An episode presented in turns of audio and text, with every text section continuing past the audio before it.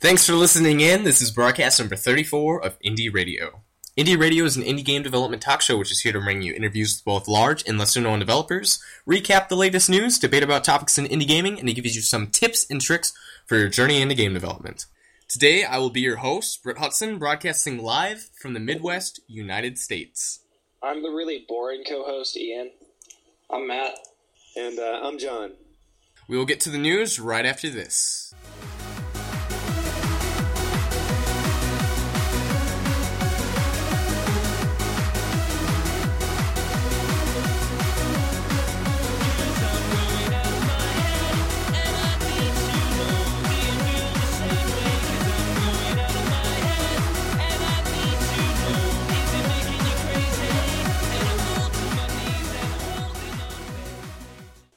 Alright, so first up with news, we're going to talk about Stencyl 3.0 with iOS Publishing.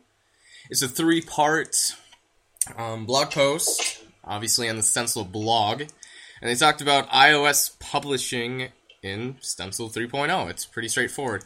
They've been writing it over the course of the last two weeks.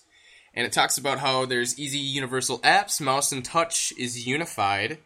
You can run directly without Xcode, run directly from Windows onto your iOS uh, device, which is really cool because prior to this, you've only been able to export stuff to your iOS through a Mac computer, which is cool. But um, I believe you still have to have a window, or I mean a Mac, to publish it. I'm not sure. It says local publishing. Yep. If you're on a Mac, you can now publish your apps directly from your Mac. Um, and then they talk about native iOS features, mobile events, and more. You can check out all the features on the Stencyl blog at blog.stencyl.com. Over on Scirra, the people who make Construct and Construct 2 and whatnot, they have an article on their blog about HTML5 games running faster than native. Um, according to their tests for performance and whatnot, they've noticed that in Chrome 25 with WebGL, on-screen sprites, on-screen sprites, God, on-screen sprites are being rendered much faster than just classic sprites and everything. Um, they also tried it with WebGL disabled, and it still renders faster than the. Uh, ah, oh God, I can't even right now. It, it doesn't render nearly as fast though. It's 37 times faster when you have WebGL um, as opposed to having it disabled. But yeah, it's definitely interesting how uh, the stats are coming out.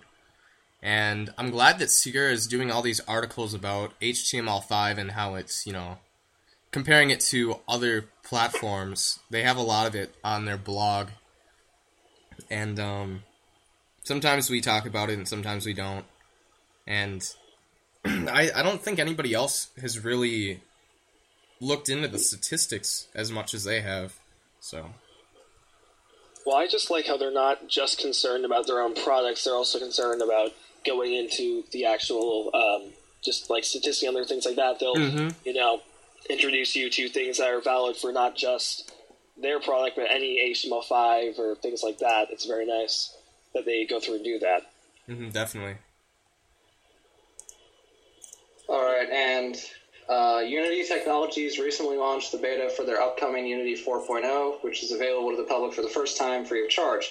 New features for 4.0 include a character, new character animation system made possible by Unity's recent acquisition of the animation tools company Mecanim, DirectX 11 support, a Flash export, a Preview Linux export, and more. Ooh. The engine is being built by Unity as one that will make it possible for studios of any size to create AAA level titles, thanks mostly in part to the engine's new visual features, eh, which will include real time shadows on mobile devices and optimizations. Wow, so they're having a free beta. I, I'm actually a bit shocked that uh, Unity is doing that. Um. Wow. Hmm. I, I didn't Yeah, catch that the first time I read this. Well, wasn't there like a day when Unity they just made it free for uh, the the basic license or whatever and everything? Um, it was I mean, for the so- mobile exports, but yeah. yeah. Mhm. That's what I it was. think that was during like a Ludum Dare or something. I thought, but uh, yeah, or the October town, something like that. Yeah, um, they're actually supporting the um, fuck this jam, which we're going to be talking about later. But um, this makes a good transition for Unity's ready for the iPad 4 and the new iPad Mini.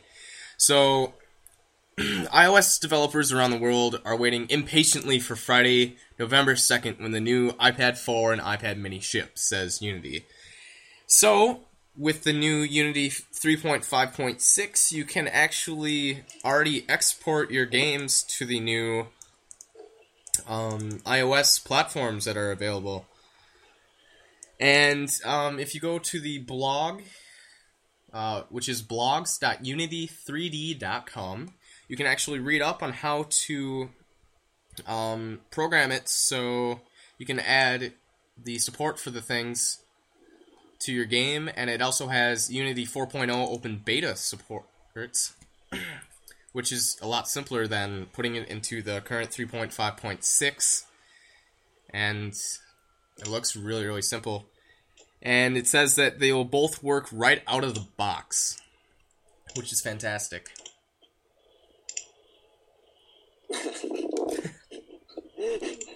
you alright there? The land of Game Maker. All right. Over in the land of Game Maker, uh, they are offering a free. Uh, well, they're supporting Windows 8 with all existing versions of Game Maker Studio Standard, Professional, and Master Collection. Um, and which I mean that's not really surprising, but there's also a competition that they've launched, giving developers a chance to win $500 for publishing Windows 8 games. And there are heavy discount. They've been offering heavy discounts on GameMaker 8.1 customers who want to upgrade to GameMaker Studio. And they're attempting to make it irresistible to publish a Windows 8 game, and are now offering a $50 rebate Yeah. on registration to the Windows Store for simply publishing a game created with GameMaker Studio and telling them about it. The dawning of a new age, I guess. Mm-hmm. Windows 8. I, uh, I don't know. I, I'm a bit intimidated. I, I guess I wasn't even really aware that Windows 8 was crushing down on, uh, I don't know. yeah, uh, Windows 8. I'm surprised with how quickly all the game engines um, jumped onto it because pretty much the week that it released, a few days before, like Yo-Yo Games, uh, Scirra, Stencyl, uh, Unity, all of them said that they already had Windows 8 support ready to be launched the same day as Windows 8, and I was like, what? Well, it's pretty impressive. Well, Construct and, and Stencyl, they're so new, too, where Game Maker, it's been around for a few years. Quite a few, actually. Over a decade. And, uh, yeah, we're, yeah, exactly. And uh, Construct's only, what, three years old? Even? It's Maybe. Yeah. Something like that. Mhm. it's, it's becoming a crowded arena, I guess. Yeah, definitely. So, um, fuck this jam. A jam with a game jam with the theme of making a game in a genre you hate started yesterday and will run until Saturday, November seventeenth. As of this moment, fourteen hundred and twenty-six jammers are signed up to participate in the jam. And Wow. you can also sign up or find more information on fuckthisjam.com. Yep. Um. Fuck this jam. I'm actually entering it myself, and I believe you said that you were too, Matt. Uh, I'm thinking about it. I still need to come up with something I hate. um, but it spread really quickly. It's being run by um, Rami Ismail from Vlambeer and oh god, I can't remember the other dude's name right now. I feel so terrible. Um, but they're running it, and obviously there's 1,400 people, which is quite a bit. They also have an IRC channel, um, which is available through their website on the uh, Esper.net network. Just hashtag fuck this jam. And there's currently about 50 people in there, and they're all chatting about stuff. There's also teams that are available, so you can sign up to work in a team, which is what I'm doing. Let's go, Brad. and uh, I'm really interested to see how this jam turns out because everybody's making a game based on a genre that they hate. So they're gonna twist it. They're gonna change the rules. They're going to. Beautiful things will happen. Yeah, I'm Yeah, actually glad. I'm glad that the restrictions are kind of like minimal for that because they're making you make something in a genre you hate. So at least it's a little open ended with it. Mm-hmm. Yep. And they said that, like Rami, I was listening to him talking the IRC, and he said that he really doesn't care about the rules. so if you wanted to, um, you could do the jam as long as you want. Just the website, the like submission will only be open for these seven days. And yesterday, on November 9th, or if you're over in Australia or something, two days ago, it started at 6 p.m. your local time, and then it ends at 6 p.m. your local time on November 17th, as Matt said earlier. So that's seven days, and I hope to see some good things come out, and we'll talk about it again on the next indie radio broadcast, possibly the next, depending on when like statistics and everything come out. So check that out. All right, to start the bundle news, the Humble Bundle for Android 4 is currently out with 12 days, 4 hours, 45, 47 minutes, and 51 seconds remaining. It has Splice, Euphoria, Waking Mars, Machinarium, Crayon Physics Deluxe, and Superbrothers Sword and Sworcery EP. Machinarium, you have to pay over the average to get, which is currently at $6.11. And, ooh, I just saw this for the first time. If you hover over Machinarium, it says check out Machinarium on the PSN, which is obviously PlayStation Network. So. Is it. Oh, no. It's just saying that it's on the PlayStation Network. I was thinking that if you paid over the average, you get a PSN coupon. I was like, I'm buying this, but never mind. Um, there's been a bit over half a million payments so far, with 100,000 purchases. Average purchase being $6.11, with Windows being cheap ass people with $5.44, and Linux paying $8.83. And then we have another bundle from the Indie Royale, the Harvest Bundle.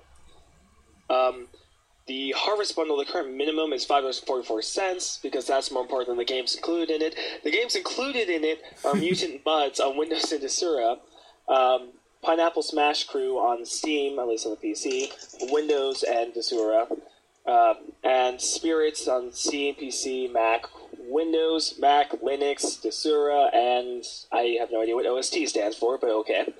Uh, Official soundtrack. Oh, what's that? But you have to pay. Uh, what is it? You have to pay eight dollars or more to receive any of the, the album because the soundtrack remind me of that. Uh, there's Avernum, the Grey Trials trilogy, and Basketbelle, and all this is at least on uh, Desura and Windows. Um, so you beat the minimum, and you can knock down the price for others as usual, in case you haven't tuned in before. Um, and yeah, that's that's the really cool thing about the Indie Royale is just that if you're generous, then other people can have a lower minimum. So it, it just kind of works out nicely. Mm-hmm. Yep, and then they are having upcoming bundles as always. Um, the stuffing bundle, three weeks until served. The winter bundle, five weeks until served, and the Xmas bundle 2.0, six weeks until served. All right, and then next is the Indie Gala 10, and I'm going to have to pass this off to Ian because somebody's at the door. Okay, the Indie Gala 10 happy hour is on. Okay, happy hour. So double gifts during the happy hour. So you might want to hurry over there. Um, and new buyers for every beat the average. Ah, wait, what?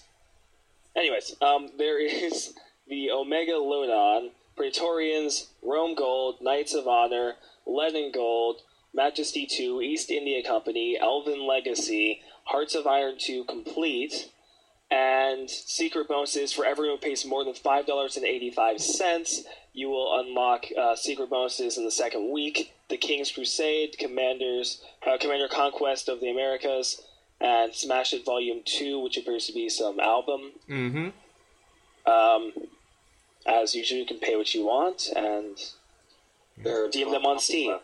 Yep, and the charity that they are helping is the Emilia earthquake, which I haven't heard of before. Part of charity share can be donated to sustain Italian Red Cross and fundraising for the Emilia Romagna. Oh God, an Italian region recently hit by an earthquake. haven't heard about that actually. Oh.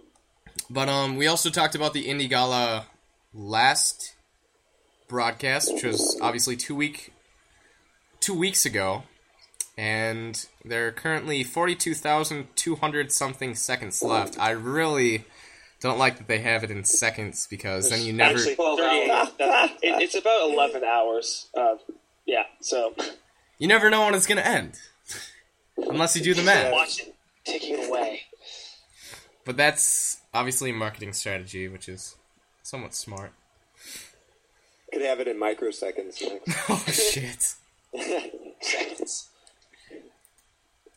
About like the seconds or something. It's, okay. All right. All right. Well, last weekend, Indie Buskers ran their um, second Pay What You Want bundle, made up of seven crowd-suggested games that were each made in 48 hours. The bundle's participants were Hamumu Software, Sophie Houlden, Dandy Dan, Phil Hassey, Ito E. Haley, Friedrich Hanisch, Sauce Sasowski, um, and Pekka Kujansu. For more information and to buy this bundle, you can visit indiebuskers.net, where they also have each of the games listed. Mhm. And on the right, they also have their usernames such as Sophie, Rat King, um, Sauce, Pekuja, Tame Tick, Phil, Hamumu, and Seleucius. Cell, who can't listen in this week. But we love him because he's always in the IRC, Mm-hmm. even now. Yep. Yep, but currently, um, six of the games have been developed, and one is still in the works. It says they've accumulated a total of one thousand three hundred eighty-seven euros and seventy-five, I believe it would be cents. Oh. I'm not sure with euros. I think it's pence. Yeah. Pence. All right. Or is that British? I can't remember. Right, and Anyways. then Matt's gonna take the final news article before we get into our interview. All right, um, Douglas Wilson's convention favorite, Johann Sebastian Joust, a game that requires you to literally hit another's PlayStation Move remote, along with Noah Sasso's Barry Bar- BaraBariBall, Bennett Foddy's Super Pole Riders, and Ramiro Corbetta's Hokra, have launched a Kickstarter in order to see their release. The game is planned to launch on PlayStation 3 via the PSN in fall 2013, with a Mac PC Linux release shortly afterwards. You can get the games by donating $15 to the Kickstarter, but for $30, you can also get alpha versions shortly after the Kickstarter ends. Right now, there are 32,000 of $150,000 asked, and for more information, you can visit the Sports Friends Kickstarter page. And that's just Sports Friends, one word. And then um, there's been 895 backers so far, and there's still 30 days to go. It was just released this morning. And uh, it ends it ends on Monday, December 10th. All right, and then they have prizes for donating 60, 100, 500, 1,000, 3,000, 10,000, or more than 10,000. And um, the biggest one, which is 10,000, you get to choose which one you want. There's the Ultimate Sports Friends package, everything in Sports, uh, Sports Friends Forever tier, plus extra special credits in the final game. And one of us travel out to run a live Sports Friends event featuring the ultra exclusive 18 player Joust. Joust? Joust. Joust. Joust. There we go. I'm like, wait a second. I'm not saying this right. And then the other one is an ultimate trampoline package. Cool. All right. So, I'm going to play some music quick and then we'll get into our interview.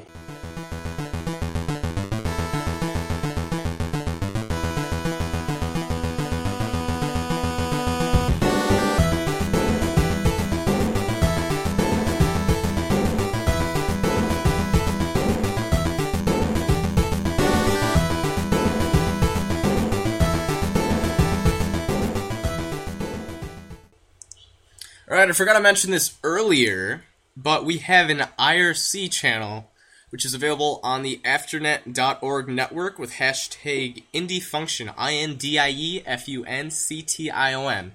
For those of you that don't have an IRC client, or would you rather just use a web um, client, you can go to it on the web at bit.ly slash indie, I-N-D-I-E, and then in all caps, I-R-C. And it'll bring you right to the page that you can get to indie function. Um, sometimes it gives you a uh, security error. Their HTTPS is messed up. Although it looks good now, but if you get that, just ignore it. I've never had a problem with them, and it's where the Ludum Dare IRC is hosted, so it's all safe. But anyway, let's get to our interview. Today with us, we have John Clowder. And Yep. he has a Kickstarter going on right now for his game Moments in Silence. Or Moments of Silence, sorry. Yep. He's, he only has 42 backers as of right now, with 793 of his $2,400 goal. There's still 25 days left to go. And uh, could you tell us a little bit about the game? Sure. Uh, Moments of Silence it is kind of like, uh, I guess, an advancement on a lot of the techniques and ideas I had uh, developed in my previous project, Middens. But it's more where has less of a, a strict objective than an experiential goal. Where by that I mean the the ultimate goal is more the the journey, I guess, than the end battle. and uh, it's it takes a lot of inspiration from things that I have been uh, fascinated by throughout my life. Um, specifically, like uh, more than just like 1940s surrealism, but um, contemporary artists like John Švankmajer, who I'm a big fan of. He's a Czech stop motion artist. Yeah. and I highly suggest you actually check out his works. I uh, had the misfortune, in a sense, of being the very cynical um, stop motion, kind of like uh, he uses taxidermied animals in his stop motion videos. Mm-hmm. So uh, yeah, they have kind of a macabre uh, atmosphere, but they're kind of ingeniously um, unusual and dreamlike. And Moments of Silence is kind of a satire. I guess I was writing it throughout the the period that the United States uh, presidential election was happening. so I was getting kind of uh, I guess very cynical myself about um, our political process, especially you know it's not hard to do that. I guess in 2012 um, between Romney and Obama, and it's not that it's didactic or political in that sense. It's just that the kind of the reality show like theatrics that have entered our politics has a kind of a nightmarish, I don't know, impact on on my unconscious. I don't know. So, uh, the moments of silence, you you start with a character who is swappable with another character, kind of a twin character, and you'll switch off in uh, moments of astral projection. Uh, I don't know if astral projection requires. It's kind of like a supernatural phenomenon where someone is said to leave their body. Their soul is said to leave their body when they're dreaming. Hmm. Right. Yeah, and uh, there's a lot of kind of like new age um, fanfare I, I, about astral projection. Although this is less a you know a new age tome than it is kind of just a a fun play at the idea uh, and the possibilities of exploring outside your physical body. Yeah. Cool. As a soul entity. So, how long have you been developing it then?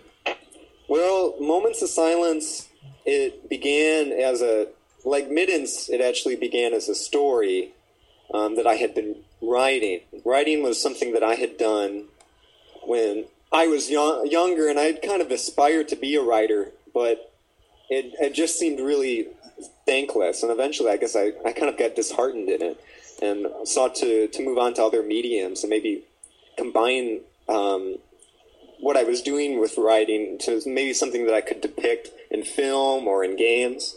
And uh, the original story um, began with a it was a like a mock event where this king to be was announcing its date of birth from a mammogram.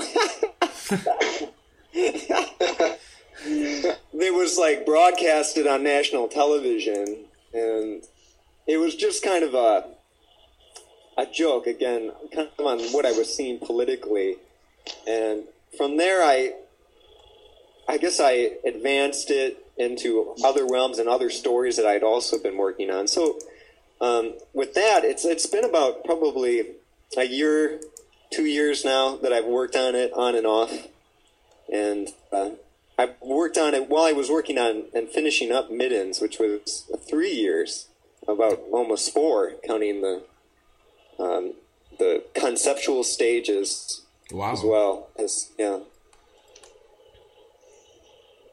So, uh, I wanted to ask, how is Moments of Silence a continuation of Middens? I mean, I look at it and it's got your style to it, and it's got the same kind of like makes you think kind of atmosphere. But how is it directly a continuation?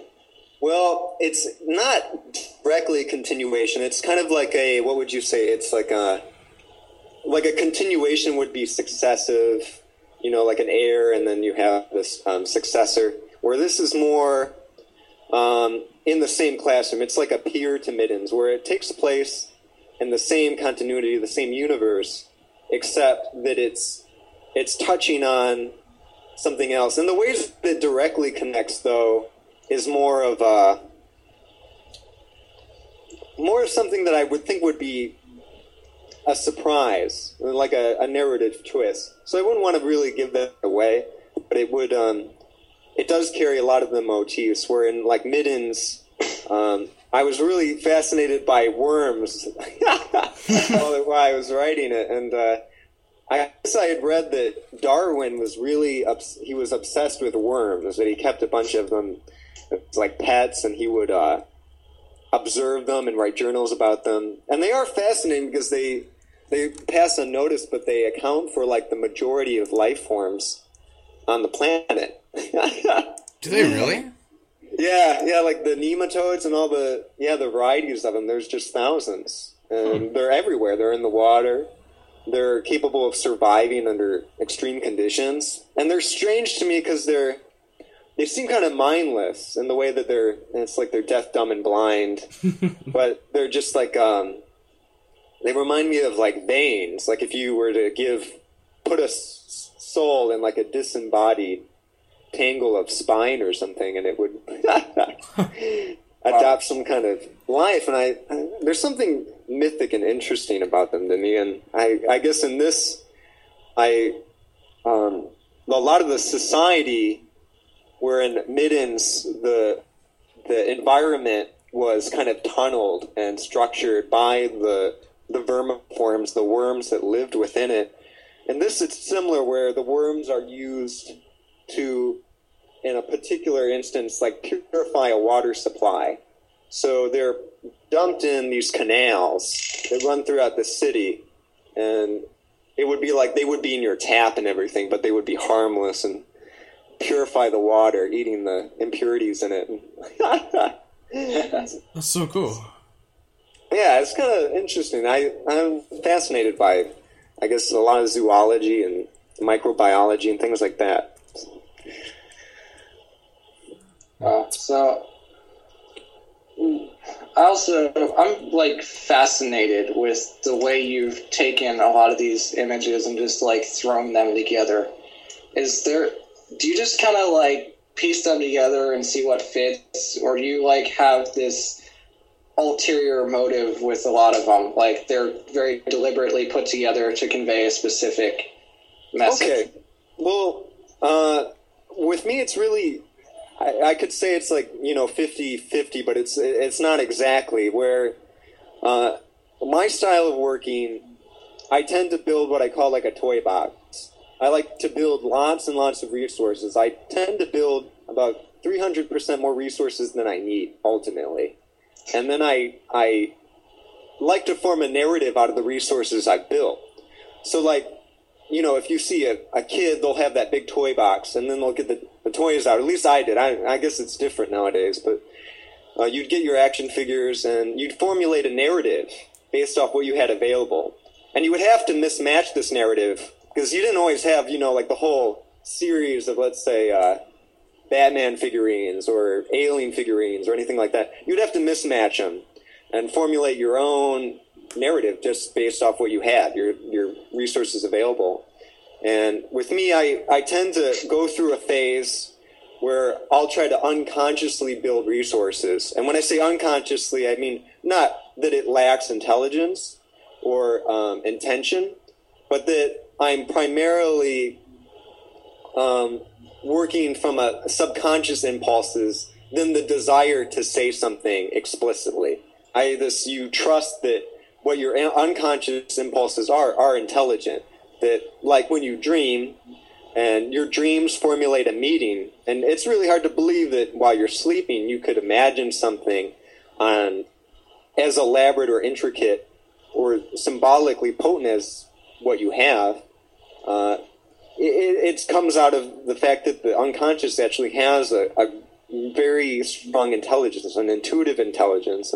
I try to channel that. So um, I don't always work with intentions or um, the desire to say something outright. Let's say um, someone will approach a story and they'll be like, okay, I want to tell a story about poverty and how poverty is bad and this is going to say this and this, and they have a bullet point of all the plot points, all the characters. Well, when they go to manifest that idea, they're really restricting themselves quite severely because what they might discover in the act of writing it is that it really doesn't work. Uh, as the, the characters want to do other things, the story wants to go other directions. Um, I think it was Dostoevsky who, who wrote War and Peace, and he said, I, I, I started this book with an intention and I, I get the reverse of what I intended to say. It's kind of interesting uh, because when I'm writing some of my stories, um, if I get like writer's block, you know, or if I'm not sure where to go next with the story, I pretty much just stop writing it for a while and just think about it from time to time, and the story actually tells itself to me. And yeah. I think that would be through my subconscious stuff. Like I'll I'll phys- I'll mentally see like images and like what happens next in the story, as if the story is pretty much telling itself to me. So that was kind of interesting hearing that somebody else has a similar um, take on that. Yeah, I'm. I think it's actually more ideal than the alternative. When you try to say something outright, you really, it's almost condescending. You're, um, it leads to didacticism where you're just really trying to preach. Um, I see a lot of developers actually following this path, and they end up imitating things, um, creating things that are intended to be epics, are intended to be fantasies. So they, you know, they have this uh, really banal criteria of, of motifs that you've seen a thousand times, and it ends up being really contrived. Um, and I was influenced a lot by Eastern um, philosophy, uh, not to put it on a pedestal over Western, but they have more of an appreciation of kind of natural methods of developing ideas, where uh, like the Tao Te Ching talks about how law creates criminality, law creates perversion, how the desire to control actually creates issues and they use like an example, let's say, like of a muddy pond, right?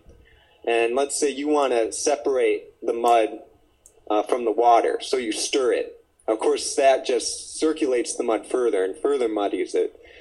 So that it's best just to let it be uh, and try to detach yourself from the situation so you can see things more clearly. Hmm.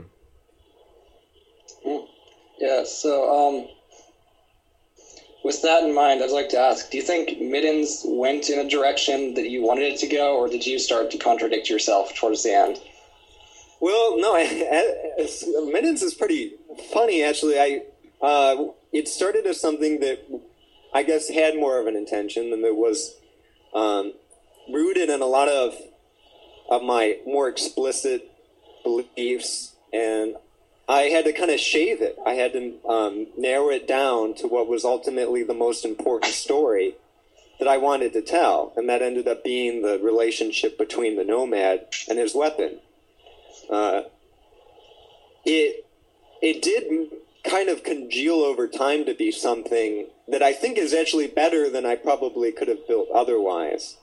Uh, by that I mean that when I had begun it, I wasn't always certain of how things would pan out. I wasn't always certain if I was going a direction that was constructive towards um, something playable. In fact, I really didn't realize Middens would even be playable or enjoyable until it probably was about 80%, 90% done. Because it was, yeah, it was just uncertain. I had a guess that perhaps, or a hope that this would all turn out, but there was just no way of fathoming how a player would really react to it until it was done.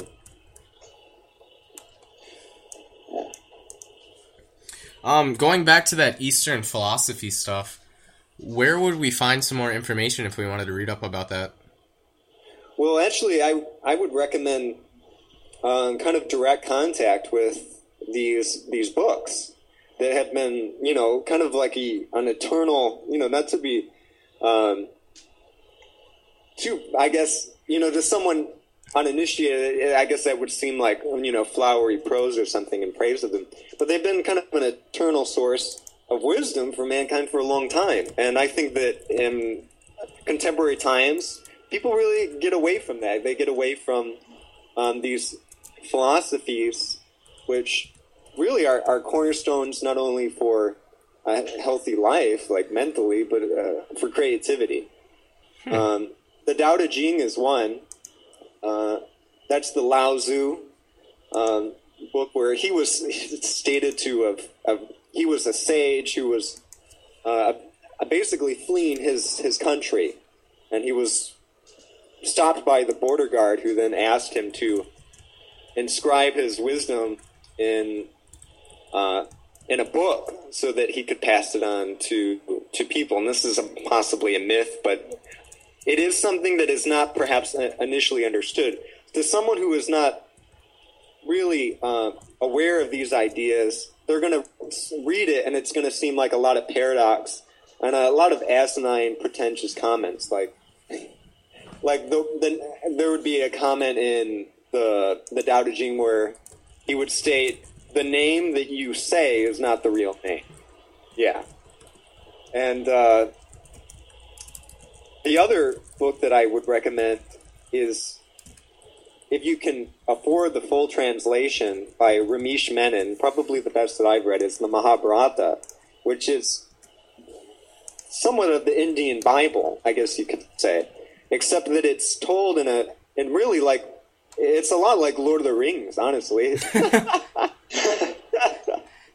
uh, in fact, I think that probably Tolkien, um, as an etymologist, would have studied Sanskrit, as Sanskrit is the Indian um, like mother language. It's really considered kind of like the, the fountain of all modern languages, more so than like Latin is for the Western languages. Well, this would have spawned, let's say, perhaps even Latin. It's kind of like the linchpin. And this was written 5,000 years ago, and it describes a civil war with kind of um, worldwide um, repercussions uh, and just touches on pretty much everything. It said that there's really nothing in uh, life that is not in the Mahabharata, and at ten times the length of the Iliad and the Odyssey, I, it's pretty pretty plausible. so, um, I'd like to go back to middens for one minute before we okay. move on. Um, there was actually a point where in the game, I started to actually feel bad for the creatures of the world. They would like start telling me not to kill them and not to kill their kids. And as far as I could tell, there was no way to like just put down my weapon and walk away. So, like, did you really want people to think about like, hey, I'm killing a creature of some world that I don't belong to? yeah. Well, you know, I guess I also have, uh, you know, it's self satisfying in one aspect because, you know, I actually do enjoy unsettling people to a certain degree. Uh, I think that art is not merely meant to entertain people or to pass their time, but it, it should also criticize society and perhaps even um, be an affront to the person who interacts with it to challenge them. And uh, I was a huge fan of a lot of the RPGs I played, um, like in the 16-bit golden era. I mean, you know, I'm an 80s kid, so that's that was the time I was growing up, and in those stories, you would always have to I, I basically genocide these species.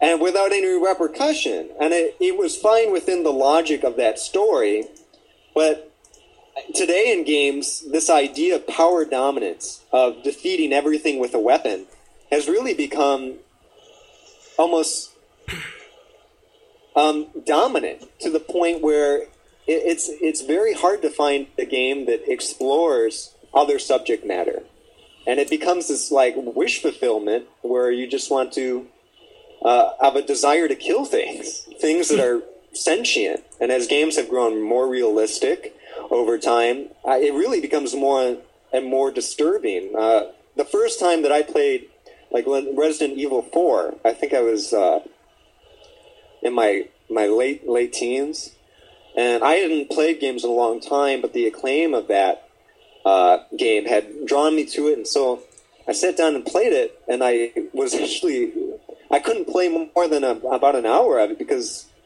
the resemblance the targets had to just normal human civilians, even though they're moaning at you, you know, like they, really they just seemed like disabled people to me. and I, I, just felt, wow, this is this is really too much. And with middens, I wanted to. You can go through the game and enjoy it as something that's strictly audio visual for the most part. But to proceed in it, you are in a way forced both by your the narrator uh, as the gun and by the desire to accomplish something. But these, it is, I don't know. I, I it's something that I wanted to give to players. So I guess to incite them to think about it at least. Well, you've done a good job. and uh, for, judging by the the um, trailer for Moments of Silence, you're going to continue that because you've already covered some pretty heavy topics between like wanting to get rid of everyone that's not similar to you and the whole thing of abortion and the trailer was there. Well, yeah, I uh, on the moment on the Kickstarter, I wasn't even sure that it would be possible to get to garner any money. In a way, I I don't know if it could um, if we'll meet our quota, even though it's been successful so far. Just because the the thematic matter is so confrontational. Uh, in the, I made a new trailer, which is seen, which is still somewhat controversial in the fact that it it touches somewhat on religious subject matter in depicting a, a deity. But I was frightened, honestly. I, I shirked away from showing the trailer that references abortion because it's become such a a hot button issue for people. Uh, it's so sensitive that I, I, I wasn't sure how people would react. I'm actually kind of impressed that you went to the trouble to like reference such a thing and to get people to think about it in such a way. I, I, there's only a few games that I know of who. Um, it, it's strange because games are really. I mean, like even from I was. Um, now I'm not, let's say, Buddhist or a Hindu. I just I'm fascinated really by the philosophy, but um, there is a lot of similarities between how games um, depict reality and what a lot of Eastern philosophy references reality to be. Hmm. So it creates this weird um, kind of meta issue where you're playing an avatar in a game, um, and you're kind of fated, right? But you do have free choice, and it can put up all these kind of dilemmas, really. These dilemmas that really haven't been touched upon, existential dilemmas. And I think that's becoming more and more obvious, the potential of that as games are becoming more realistic and they're starting to really blend with reality. Uh, but so far, that you know, you don't really see a lot of that in games, and I suppose that's because they're so expensive to produce um, on the mainstream scale now. But that's why I'm a purporter of the the indie movement because I believe that perhaps maybe we can um, touch upon those those broader and more really significant ideas, um, maybe for the, the betterment of consciousness. Wow. I really like that. Yeah, I Um, do too. That's quite the philosophy. Yeah. Don't mean to, like. Oh, did we lose somebody? No, you didn't lose me, but Got really quiet. All right, I thought I yeah, lost somebody. Matt, could I? Oh, Matt. Matt muted himself. I see. Um, what I was gonna say is like I I've actually never heard of you before this. Uh, Matt sent me the link, and I'm like, ooh, that looks interesting. And um, you're definitely on my list of developers to keep up to date with. Well, thank you for that. I, I really hope um, we're able to um, generate some really great material over the years. I, I hope I, I was approached um, by one of uh, the creator of. Uh, are you guys familiar with the Cactus games at all? Yep. Yes. Yeah, and he's a uh, was a huge inspiration to me. Honestly, I was I've never beaten any of his games because they're really hard. but but I, I I would always play them, and he had actually approached me, um, and we were talking for a little bit, and it was just a huge compliment to even um, to have someone who I had really held in high esteem to, to talk to me and actually acknowledge um, my work in the same medium. That was really cool. Wow. That that is really cool. We're hoping to do an interview with him soon. He said that he'd be up for it. Just he hasn't gotten back to us in a while, so I Yeah. can I can send you the link to that if you'd like to listen to it when it happens. yeah, that would be great. Yeah, I'd love that. Yeah, um, I did kind of think of Cactus when I saw some of the artwork for the game, and I'm like, hey. So Yeah, I can definitely see the inspiration.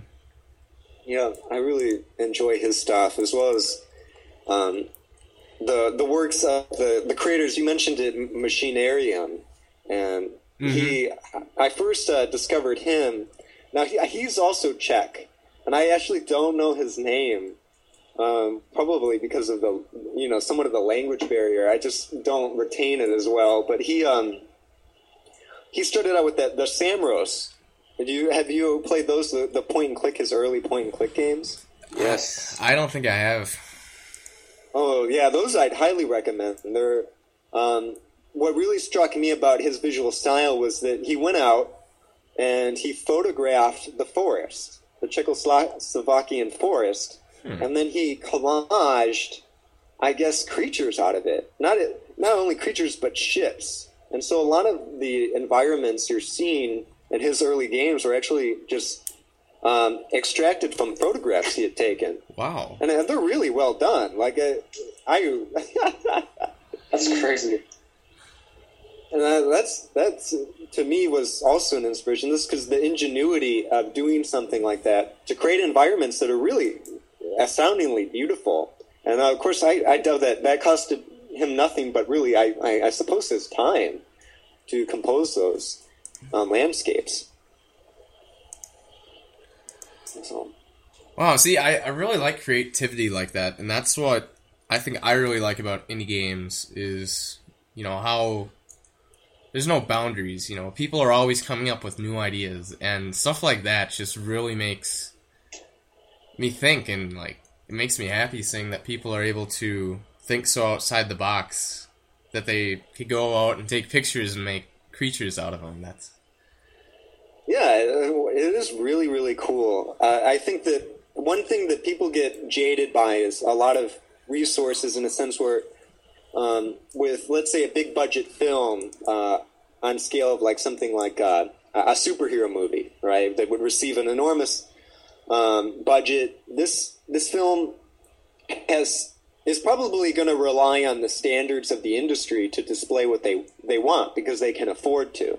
So they're going to buy into the CGI and not that that CGI itself is inferior at all. I, I don't hold that belief, but it, it it's something that is certainly just the standard of this age. Whereas an indie de- uh, developer, they're going to have such limitations that, and many times they're going to be forced to think outside the box to accomplish what they want.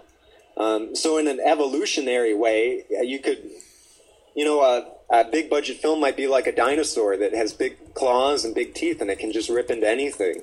But an indie gamer, you know, they have to cam- develop camouflage. They have to develop um, ulterior methods of survival because that's all they can really do.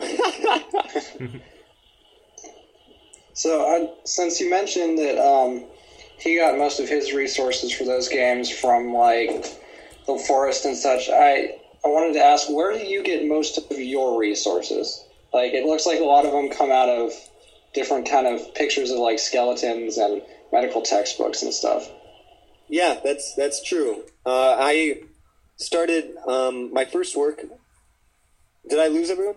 Uh, nope. Oh no. Okay. Okay.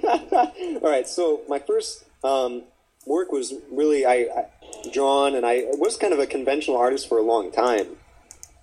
And then I, I started developing um, an interest in collage after I had been introduced to uh, this book called Un Semen Monte, which is a, a collage text and um, il- illustrated book by Max Ernst, the, the 1940s surrealist. And I, he had just taken these black and white etchings of um, for penny novels. Basically, penny novel is like a romance novel today. You know, it's just um, something kind of like garbage. I mean, I shouldn't say that, but right, but it's uh, it's just not something a lot of people pay attention to or read. It, it's just kind of peated out there, and, and he'd taken these and he'd composed these really phantasmagoric, um, hallucinogenic, and provocative um, scenes, and I was really struck by that. So I, I started entering into collage, and over the years, I've, I've worked in collage for probably over a decade now, and in that time, I'd never stopped accumulating um, resources, and uh, at, at present, I think I have about.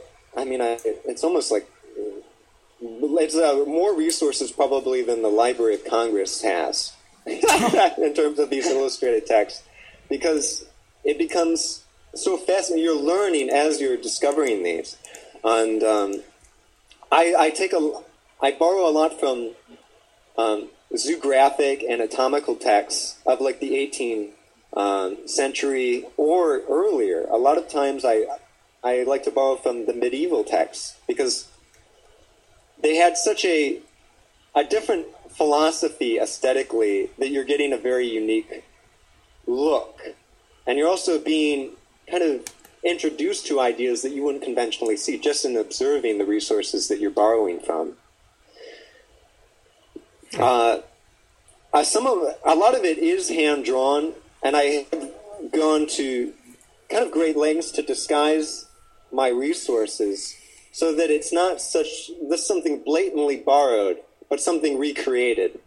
Um, there is uh, other collage artists like contemporarily who I see, and it, it's kind of evident that they'll they'll just take the image as it is and, paste it without even really mincing it, without really processing it into something new. I think that collage is a lot like alchemy or actually poetry. When you write something, right? You're not inventing new words for every thought that you want that you want to express. That what you're doing is you're borrowing from a lexicon of symbols that already exist. And at this point, I think that we're at such a saturation, globally, philosophically, conceptually, symbolically, that a lot of these images they already exist. And the uh, um, method of mincing them apart and combining them is actually probably leading to a more naturalistic um, method of recreating things. And by that I mean that really nothing is new. It's just kind of breeded together. It's recreated and alchemized. Hmm. I don't even know what to say. That's that's such a cool way of looking at it.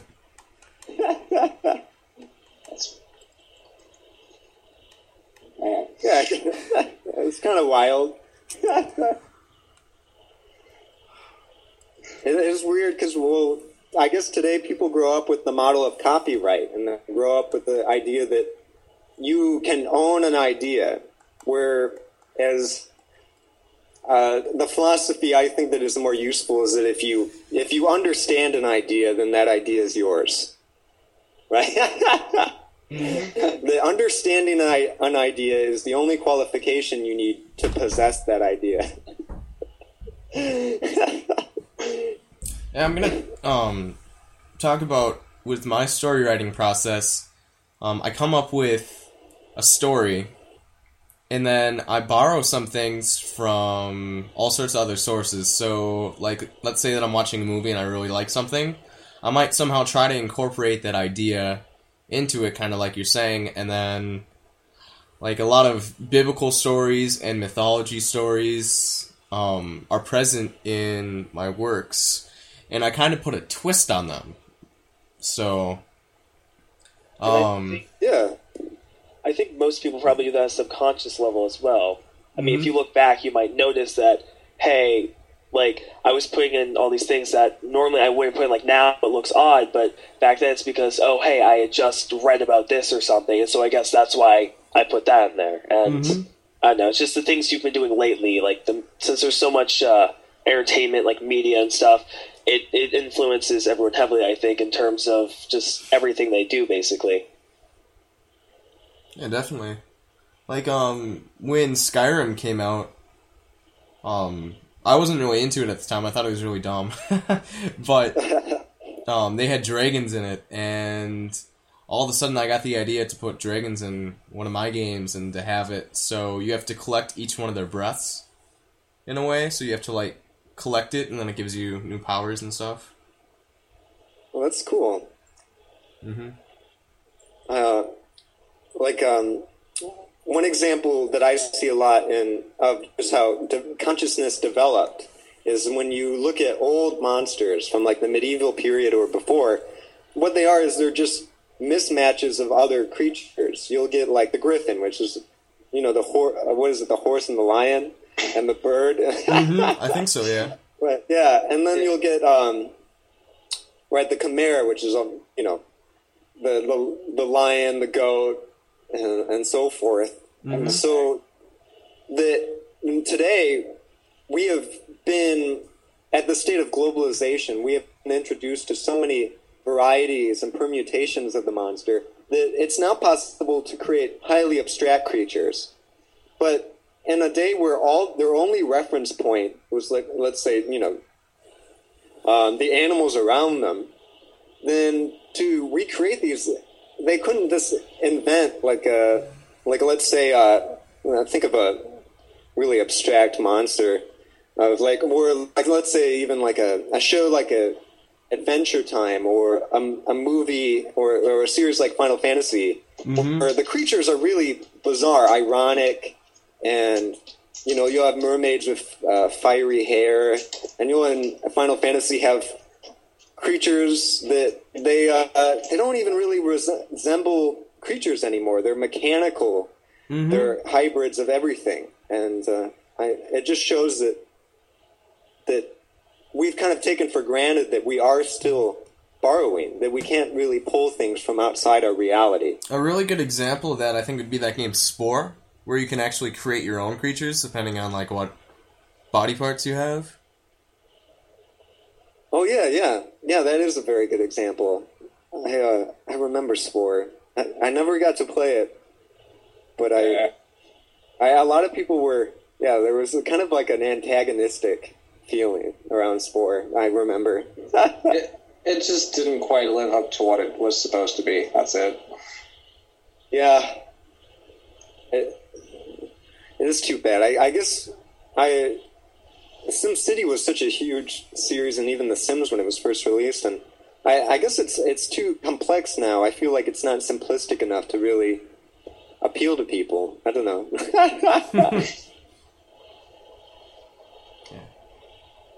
I, I guess Nintendo is a good example of a company that has remained highly like bigoted towards its notions of of simplicity and and its own uh, notion of what it wants to create, and and has actually endured for it because um, its um, fealty to simplicity has really helped it out. Where a lot of um, companies have gone down a highly ambitious path and just kind of imploded under the weight of their ideas.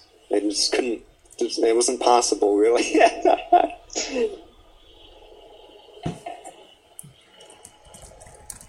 uh, Matt, could you speak quick? He said that he's having audio problems. Oh. Oh. Hi. Yep, we hear you just fine.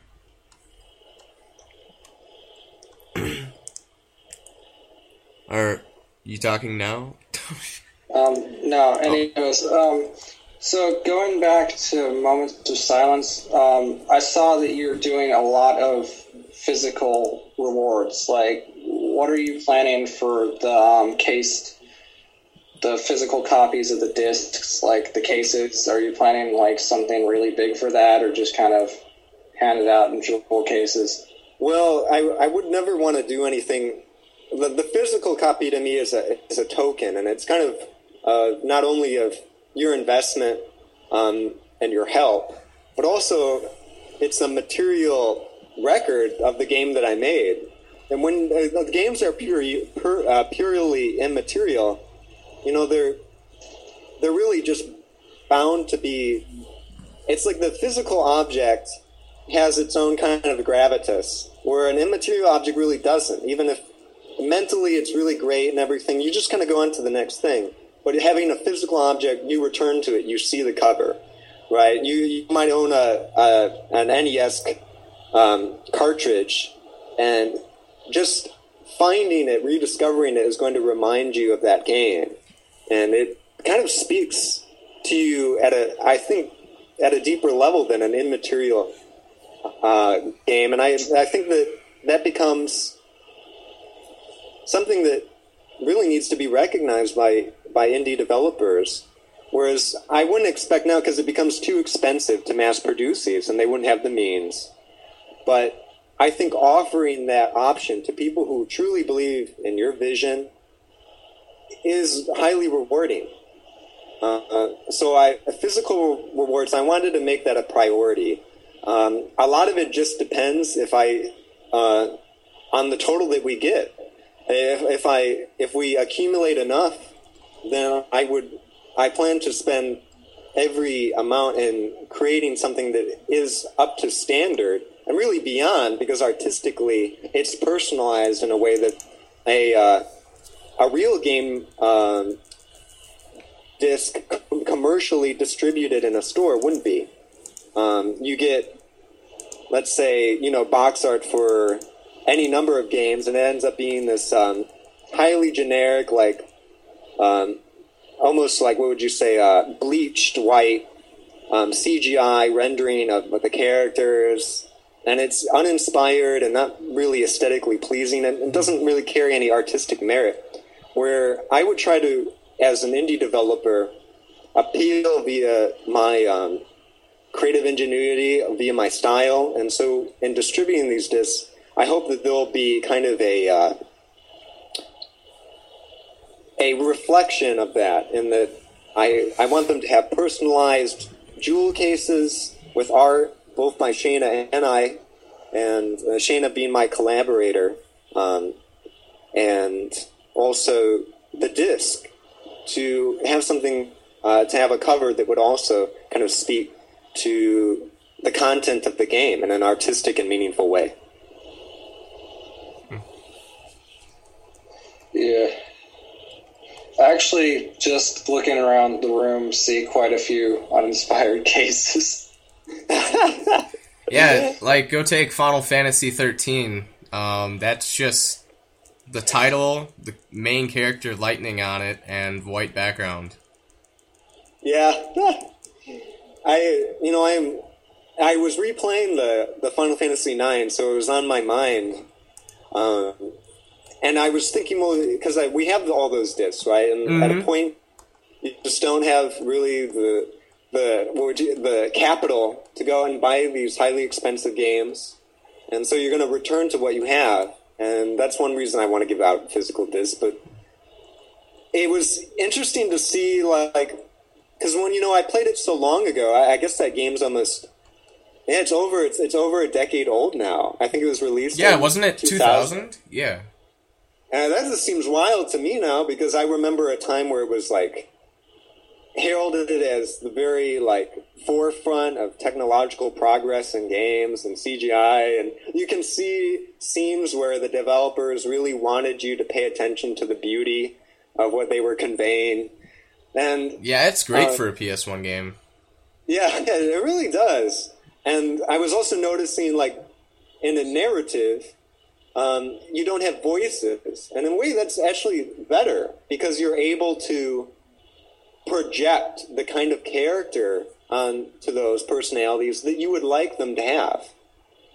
Whereas the voice kind of constricts you and makes you believe that they are something, a, a character out really out, outside your outside your psyche, outside of you, and make and it could make them less relatable and uh, annoying in many cases when the voice acting is just terrible. No, too many examples of that. Yeah, that's something that the Legend of Zelda games have done, and uh, they've mentioned that like Zelda or Zelda, well, derp Link has never had a voice in the games other than you know like some like fighting move sounds. And they said that Oh, they yeah. did that so you could give Link his own voice and his own personality, and it wouldn't mold him to anything, you know. So yeah, that, um, I want to say I read that in Game Informer when um, Skyward Sword came out, but I can't remember if it was that. I think that's a really good example, and that, that's some where Nintendo they must have very definitive ideas uh, of creativity. They're really perhaps because they have really been the underdog in many ways, where Sony and Microsoft are conglomerate companies at this point, and and Nintendo, you know, they're really just invested in, in game making. So I guess they would have to um, hold truer to these these philosophical angles than let's say Sony that can just rely on let's say it's brawn, it's the brawn of its uh, graphical uh, capabilities, and, and Microsoft as well. Uh, there was um, an example I was, I was going to use. Oh yeah, where there's um, there's a saying. There's an uh, a saying that you know we build a house, but it's the empty space inside the house that makes it useful, right? Because that's what you you fill with all the stuff you want. Or that there's a bowl, right? But the bowl itself is useless. It's the empty space inside the bowl that holds what we want. So I think that that is a really important element of game design. The uh, uh, idea of negative space and giving um, the player space to, to place themselves in. Never thought of it that way. Oh. So social networks are like bowls.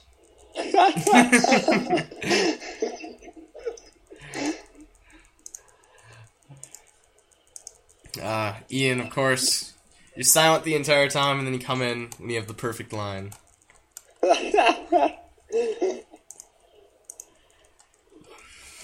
So, um, right now you're looking at about eight hundred dollars, which is a third of your goal in five days. Um, which ways have you done to market it so far?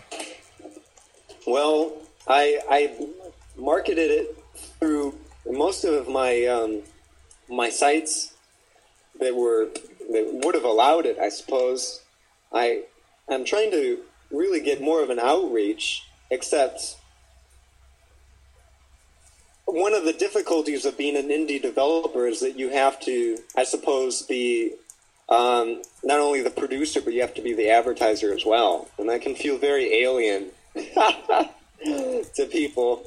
Uh, I, am not someone necessarily really comfortable with with that role, so I I, I often find it a kind of a I, I guess a struggle to know where to where to start. Um, I am really succeeding mostly by the help of, of other people who have been tweeting. Um, Kickstarter has a a system where you can see, I guess, where your um, funds are arriving from, or where um, backers have originated from. And w- what I'm seeing is that a lot of them are coming from Twitter and these social networking sites. And only a very small fraction are actually coming from Kickstarter itself, only about 20%, which is pretty startling. And I think a lot of that has to do with the fact that Kickstarter, they're kind of, they're not very faithful to their, their projects in the sense. They'll give you the staff pick, they'll give you, the, they'll screen you, but you only get about 15 seconds, you know, and then it's on to the next show. So at this point, I think that uh, to fulfill our goal, I'm going to have to probably pursue advertising just to um, initiate people into what I'm doing and to, to put myself out there. Because I would suppose that, you know, that um, 99% of more, probably more than that, of the base that would be interested in, in the kind of games that I'm creating um, have not even heard of what I of who I am or, or what I'm doing or the Kickstarter itself. Mm-hmm. Well, um, I did tweet it and I liked it and posted it on Facebook, so hopefully that'll help a little. And then, well, thank you very much. Um, we can definitely help you a bit with putting it in Indie Magazine because we always put the interviews that we do in the magazine, so we can put uh, link to that on there. And um, we should start to back up the magazine. Let me check how many views the current issue is at. The current issue is at 405 views over a period of about five, six days. Oh, that's very good. Mm-hmm. And then um, some of our issues get up to about 1,200 views. That's the uh, maximum we've ever gotten. So hopefully that'll bring some people towards your Kickstarter. And then obviously, whoever's listening to this should go support it. And Matt, are you still there? Yeah. Okay. I saw that the thing cut out again for you, so. Yeah. Yeah, I actually think we should support Kickstarters like his more than a lot of other ones because they do bring a lot of creativity and just new elements to gaming as opposed to other ones that are kickstarting the same idea in a different skin, hoping that people will you know, fund them based on being something that they liked in the past. Mm-hmm. So, um, gonna make you look into the future a bit more. What do you plan on doing after Moments of Silence is all finished? Well, after Moments of Silence, uh, I have an additional project that I've been working on, although less so. It's kind of in the, the back burner it, it was uh, one that I was hoping to share with the, I think the Institute for Expanding Consciousness. It sounds like a very goofy, but it's actually a, a company or an organization um, um, founded by David Lynch, director David Lynch. Have you, are you familiar at all with his works? Uh, I think um, so. He would be, he, he, yeah, like Eraserhead is primarily what he's known for. Inland Empire, um, and so forth. And he, uh, did he do the Elephant Man? yes, yeah, yep. that's also right. Mm-hmm. Yeah, that's right. So, he, um, this they ah, try to um, encourage uh, interest in meditation in just a, a, lot of worthwhile activities. And I had wanted to try to produce a game that would somewhat educate people on meditation, on methods of um, relaxation. Of uh, it would it would use the theoretical idea of chakras, which are also present in Mittens, but in a much more stringent manner. It, it's only, it would almost be, I suppose, like a virtual pet, but it would be something that would really correspond to to actual um, ideas of how to meditate, how to expand um, your your chakras and so forth. So it, it isn't a it's, it's something to have a niche appeal, but it is somewhat of a, a, a more of a personal project, I suppose. Mm-hmm. Sounds interesting. Yeah. It'll it should be fun. I would never take it. You know, you shouldn't take anything too seriously. DJ uh, DJ D Duty in the IRC just said that uh, he retweeted the post with the Kickstarter link. Also in the IRC, we have a question from Zach the Great. Is there any way to get away from this idea of alchemizing other existing concepts together? that I'll ever walk away from it. Um, Well, is there a way for anybody to get away from it? Yeah, I, I think that's what he was asking. to get away from it. Yeah. Wow. So, so that they could be creating something totally unknown. Yeah. Uh, I I don't think so. I mean, like in a sense, well, this is what. Let me put it more um, helpfully. I would I would say that you can. A lot of people try to make something different, but it ends up being like everything else, and they try to strive for these epic concepts, and the way to really be truly original is to to combine things unconventionally. And it's not that you're combining them consciously. That should be really advised against. It's not that you go and you go, "Hey, I really like I really like this and Rand's idea of capitalism, right? and I'm going to combine that with maybe some um, strict Marxist doctrines or it's more the, of a free flowing activity where you would naturally do this, but you're releasing yourself from observing your own creativity under a microscope. I guess a lot of people they they almost engineer something in reverse. They decide what they want to say before they say it. Whereas really I think that it's a much more artistically um, potent way of speaking if you speak, explore a subject, investigate it, not knowing beforehand the answer, and perhaps you discover it in portraying what you didn't understand. uh, I. I don't think that there is a way to escape it any more than there is a way to really imagine something that you've never heard of or never seen or have no reference point for. It would be like, for instance, a builder, right? If you want to build a house, you have to find materials to build it. You're not going to build your house out of materials that don't exist, right?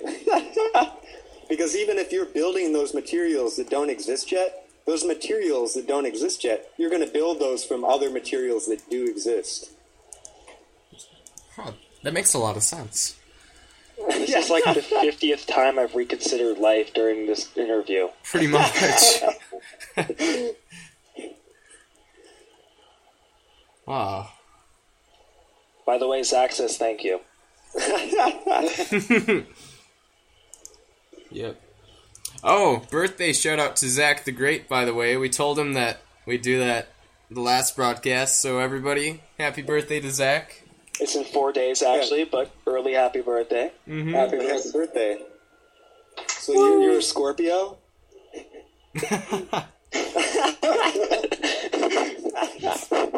Um, DJ Duty, or DJ D Duty. I, I always say DJ Duty, but there's a D before the duty. Yeah. God. Um, slipped it in there for no reason. uh, he said, sorry, I came a little bit late, but how long have you been doing game design? Uh, well, this is kind of funny because I I attempted when I was very young. Actually, um, some of the first game software was just released, probably when I was about 11, 12. And at that point, I had really rigor- rigorously uh, attempted to produce something. And I did. I, I worked for for about a year and, and further on these projects. And then I, I saw them completed and decided they were terrible. I was like, these, these really don't work at all. And at that point, um, I had shied away from it for a few few years, and it had always remained an interest of mine. And at that point, I started focusing more on my fine art. But uh, fine art is actually in a pretty poor situation right now um, because of the amount of art that is present over the internet. It isn't to say the internet is, is bad or is ruining art or anything like that, but it's rather that um, there is so much art available freely on the internet that you can be endlessly occupied. You can just run on Tumblr. You could and and fixate your attention on it for, for hours and hours and hours, never breaking away because you're seeing a constant influx of new imagery um, created by fine artists, and this it's almost made um, fine art a it's not an inferior medium, but it's one that's almost become more of a, a resource for other projects than itself really a unappreciated and supported art form. Mm-hmm. Um, I I I have I, am supposed some people could really quite potently you know and and um, caustically disagree with me, but it, it, it's just for instance in collage I worked in collage for many years, and even in a medium like collage, there's this endless artist working in that same medium. But the higher you go, let's say every every so many people have the skill to draw a picture, right? Well, when you draw, when you're an artist who draws, then you're competing with everyone else in the world who draws, which is a lot. All right, it's an astronomical amount. And then you go to a let's say a style or a uh, a medium like um, collage and let's say surrealism. Then you're competing in a smaller and smaller niche, right? When you go up to gaming, or you go up to film, or you go up to comics, and you're competing with a very, very small few. And at that small few, it's much easier to express yourself meaningfully than it is at a, in a medium where you're going to get washed out by all the millions of people um, working alongside you. Hmm. And uh, I guess I started gaming as part of a a, a disillusionment with um, this revelation, and I had kind of experimented um, with ideas that I had been developing as a narrative, and I guess I suppose I've been working with it for probably about six years because prior to starting Mittens, I was actually teaching game design um, by really was by accident at a, a, community college where I had started as an art teacher, and they had um, later um, allocated me to try to teach programming because of my rudimentary knowledge at it at that point. And that also, I guess, kind of seemed to be incentivized me to start really trying to produce um, games of my own. Um, not human uh, on the IRC said that he disagrees with you about comics. The amount of artists making online comics is growing exponentially. Otherwise, he complete or it sorry completely agrees because not human said that it's not a male or a female; it's an it. Well, see, here's the thing: is that that's that's why artists have to keep moving because what's really going to happen is that indie games right now they're going to they're going to be the same as technology just like uh, when the advent of photoshop occurred it was like everyone no longer needed um, let's say years and years of of honing their artistic skill to be an artist you know they could run something through a filter and i know that sounds perhaps a bit exaggerant but i've actually been to galleries where um, art pieces that were simply run through a Photoshop filter won the grand prize. Wow. Yeah, and you know that's because the the general audience might not know how something is produced because they're they're um, unfamiliar with the technical aspects of certain um, modes of production, artistic production. So someone familiar with it, oh, they go, oh, I know that filter, right? Or you see a technique used in film, and you're like, oh, I know that technique, right? Someone unfamiliar with it, they've never seen anything like it. They may believe that there's a great deal of intelligence behind it. But going back to gaming, where you're seeing the construct, you're seeing you were, you were announcing the news of these new programs that make it easier, more accessible, because that's what they're incentivized to do. Hmm. They're going to eventually probably make it so that it, it, gaming becomes easy enough that any layman should be able to approach it. And at that point, just like comics, you're going to see an exponential growth in games where auteurs who want to compete are probably going to want to move on to the next medium, maybe holograms, you know. I, don't know what it will be in the future, but that would be probably what I would expect to occur.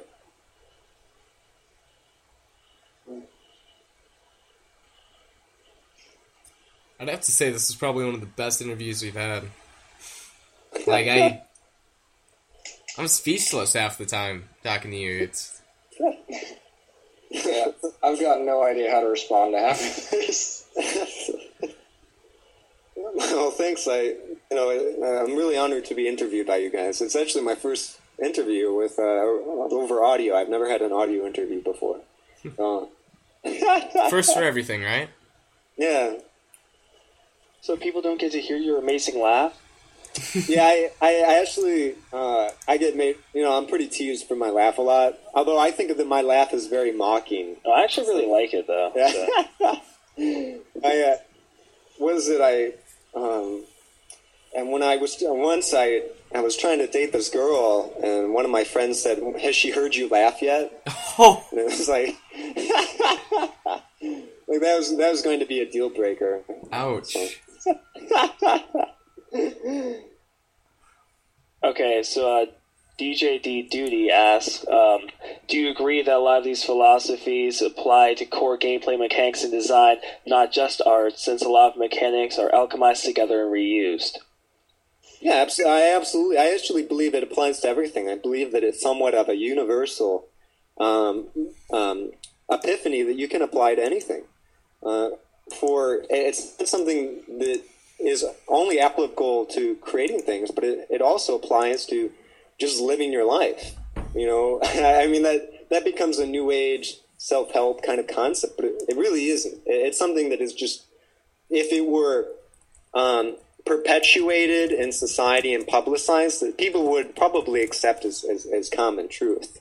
Uh, mechanics are they're I guess they're, they're they're more restricted than ideas in the sense that of course they have to fulfill a strict function.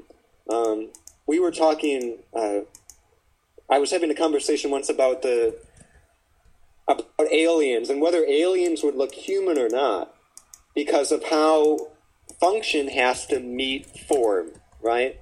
You can't have, let's say, an alien who whose body doesn't actually function because it, it would have to fulfill mobility, um, function, uh, um, let's say, strength, gravity. It would have to um, set up against all these kind of um, um, criteria that would force it to look a certain way. Humans are bipedal. We have um, two eyes. We have our nose, and you know we don't have any an excess of anything. We are just necessarily what we are because that is what our function requires us to look like. And with games and mechanics, they're always going to be more restricted because they have to fulfill a function in the same way we have to have two legs because we have to get around. We're not going to have, let's say, uh, triangular uh, three legs because it would it, it would just be clumsy. Using so many big words, you're making me feel stupid. that the problem with that is I, um, I, words are very, I guess, fascinating because each of them they contain a like the idea of the essence of something, right? So I don't know. I, I like words too much. It is very verbose. a picture's worth a thousand words, and words all carry a meaning like that, then that's just, jeez. Well, my picture has uh, one word, and it's the word "the." So, not very meaningful, I guess. Yeah, but Brett, take the picture of your hat, for instance. What about it? How many words does it have? I can't count that high, Ian. Sorry. Alright. The correct answer was five, by the way.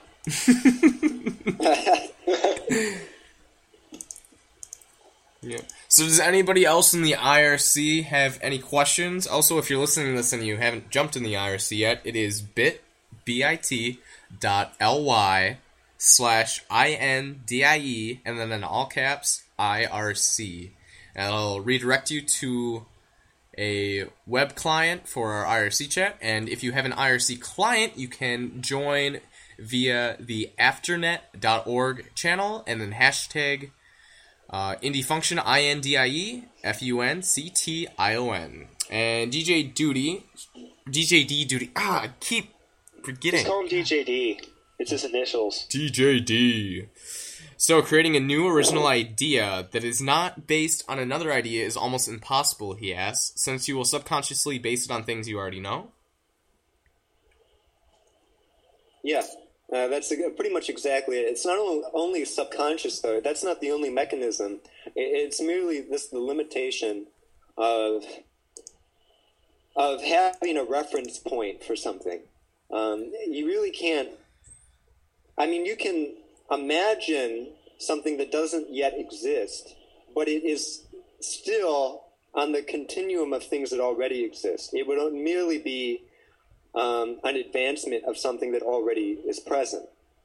You could imagine a hypothetical situation of a utopian society, of a dystopic society that has cultures, politics, things that we don't have, but it's still going to be a remix of things that have always existed or that you're aware of. Um, I, I probably the most. I mean, we we, we can conceive the, the really the, I don't know. This might be a little um, too abstract, but probably the only thing that we can really imagine that we don't have any reference point for is God. and I and I that's probably why there's a great deal of difficulty in imagining that, and also a great deal of curiosity in trying to imagine that because I we don't have a reference point for anything like that. so like the supernatural is just yeah the super well the supernatural even like yeah I guess that is true that ghosts um, spirits, ideas of the afterlife. They're all they all to have life, this life as an after point, as a as I mean a, as a reference point, but they themselves they're not materially seen, and they are probably examples of things which are are are outside our um, our present circumstances and outside what we can readily imagine materialistically. But then I think when we try to interpret it, because we base everything off of what we already have and know and whatnot, I feel like our interpretation of these things is uh, it, it, causes it to kind of be based off of um, what we already have. Just like when we come up with something, it's based off of the things that we already know or have, and or yeah. problems that currently exist. Yeah, that's actually a really great point. Uh, it's probably a great deal of why religion um, becomes very perverse, is because when people are trying to imagine a God entity, they're superimposing human attri- uh, human qualities onto it. So it becomes wrathful, or it becomes angry, um, judgmental, or holy, or pious, arrogant. You know, it becomes all these things because perhaps we can't really imagine something out, accurately that's so far outside um, any object of comparison. Hmm. And I think it. Um, well, okay. There's two things really, but uh, first one I guess would be uh, I think a good example of this is kind of like if you look at Minecraft. Everything is based off of what's in the world to begin with. Even the things that won't spawn naturally, you're building them from things that exist because you're crafting it together from uh, all sorts of different other parts. But um, th- that's just I feel like that's a great example of what you've been talking about. And then the other thing is uh, I think with just the world today, especially with social networking and all the various just people in general, the population, um, it, it's getting kind of hard and hard to do something that's different enough and new enough that people really consider original because there's so many things that have already been done. And I, th- I think that's why the people who are humble enough to to accept the the futility of trying to create something completely original will probably fare better than those people who, who don't accept that notion.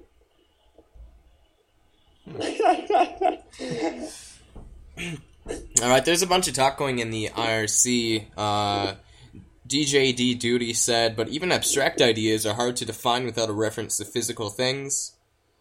And then Zach the Great said that um, I think that to be original then is to make a connection between two or more ideas that hasn't been made before. Like to bring up an idea something that no one else has made the connection about before. And then DJD Duty said one of my hardest challenges is coming up with original ideas.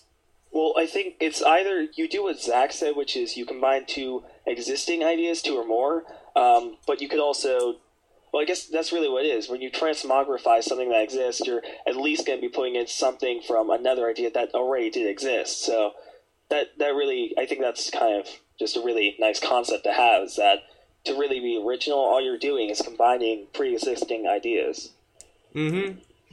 Yeah, like with all my stories, um, like I try to take things that haven't been connected before, just like we're talking about, um, such as like something that they've recently kind of connected with the Gulf of Mexico and um, the dinosaurs. How maybe that's where the asteroid hit that wiped them all out, as you know, science has said has happened.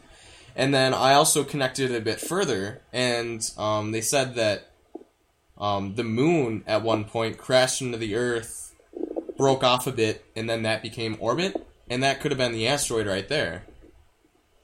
Oh so, yeah, that's very interesting. so it's it's really fun taking all these different ideas and combining them, and that's that's what I try to do in my stories. Is take things that people usually don't connect. I think uh, also discoveries are essentially creativity like that in the sense that it's basically you're just connecting different uh, you, you find that like you might get one new piece of information, but it's not just that new piece of information that will allow you to make a new discovery. You combine it with pre-existing knowledge, even if it's just general things. But I think more often these uh, complex discoveries about life and other things like that, and uh, history and whatnot, you kind of you have to link it with a bunch of different things. And so, depending on what you're linking it with, what you know, you'll have a very different uh, discovery than someone else might. So it's really rediscovery. You're not so much just coming up with something out of nowhere when you make yeah. something. That's actually um, that's what Socrates states. He says that there's no such thing as knowing; it's just remembering. And it's it's interesting today that we know Socrates primarily for this his method of arguing, but we don't really un- remember any of his ideas.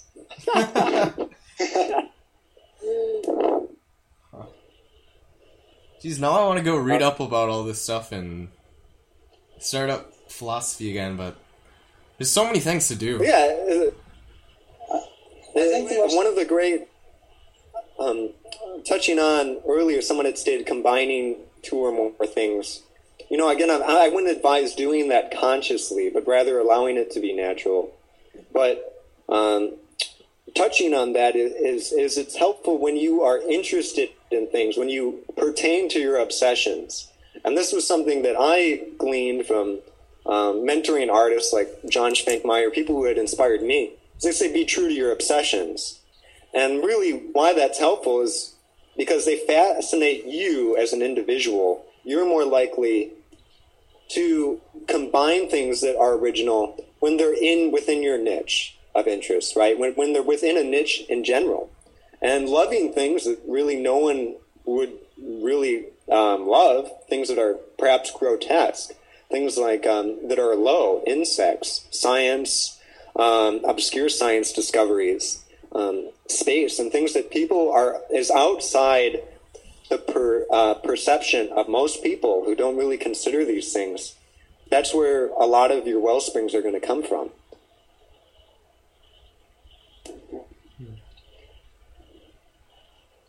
Yet again, silence. Yeah. Ah, I, I I was- think there was a question up here or something a minute ago. Just I a was- second. Um, uh, what was it? Crap, now there's a question. Okay, anyways. Um, ah, jeez. yeah, I'm not sure. Religion, religion, religion, religion. There's something. Oh, uh, well, it wasn't a question, but uh, DJ was saying, I guess coming up with a new interpretation, the same idea is considered original, and that's the reason we have so many religions, for example. Oh yeah. Oh, yeah. Well, yeah, I, I could say that's that's, that's true to a point. I, I think that it's it's, it's not only that it's that's I, like I'm afraid. it's kind of like implying that um, religions are copying off each other, whereas I would argue that they're more recognizing similar um, s- similar aspects of reality and just commenting on them. And that's why the similarity exists more than they're copying. Although they have copied off each other, that is true. Um, there was a history of Judaism where how Judaism's um, its role of the devil and God have changed over time, and it was um, a timeline of the um, periods where they had been under uh, conquest, and they had been. I think that it was uh, perhaps the. I think it was the Persians at one point, which had um, captured the um, the state, and during that period, they were heavily influenced. It's supposed by uh, Zoroastrianism, which believes that good and evil are more at equal opposites, like a yin and yang, right? And during that period, it was seen that Satan had a very pronounced role in that religion. But since then, he's now become more of this folk character that is weak or submissive, um, not really at all powerful.